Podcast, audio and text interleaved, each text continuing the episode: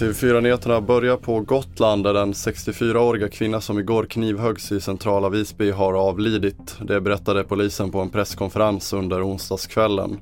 En 33-årig man kunde gripas kort efter dådet och han är nu på sannolika skäl misstänkt för mord och i nuläget finns inget motiv för attacken.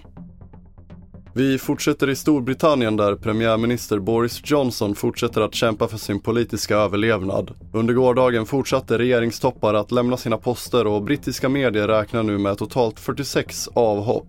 Samtidigt försäkrade Johnson trots avgångskrav under den sedvanliga onsdagsutfrågningen att han inte kommer att avgå. Does the Prime Minister think there are any circumstances in which he should resign?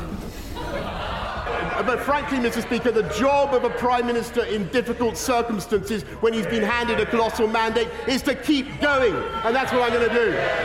I inslaget hörde ni Storbritanniens premiärminister Boris Johnson.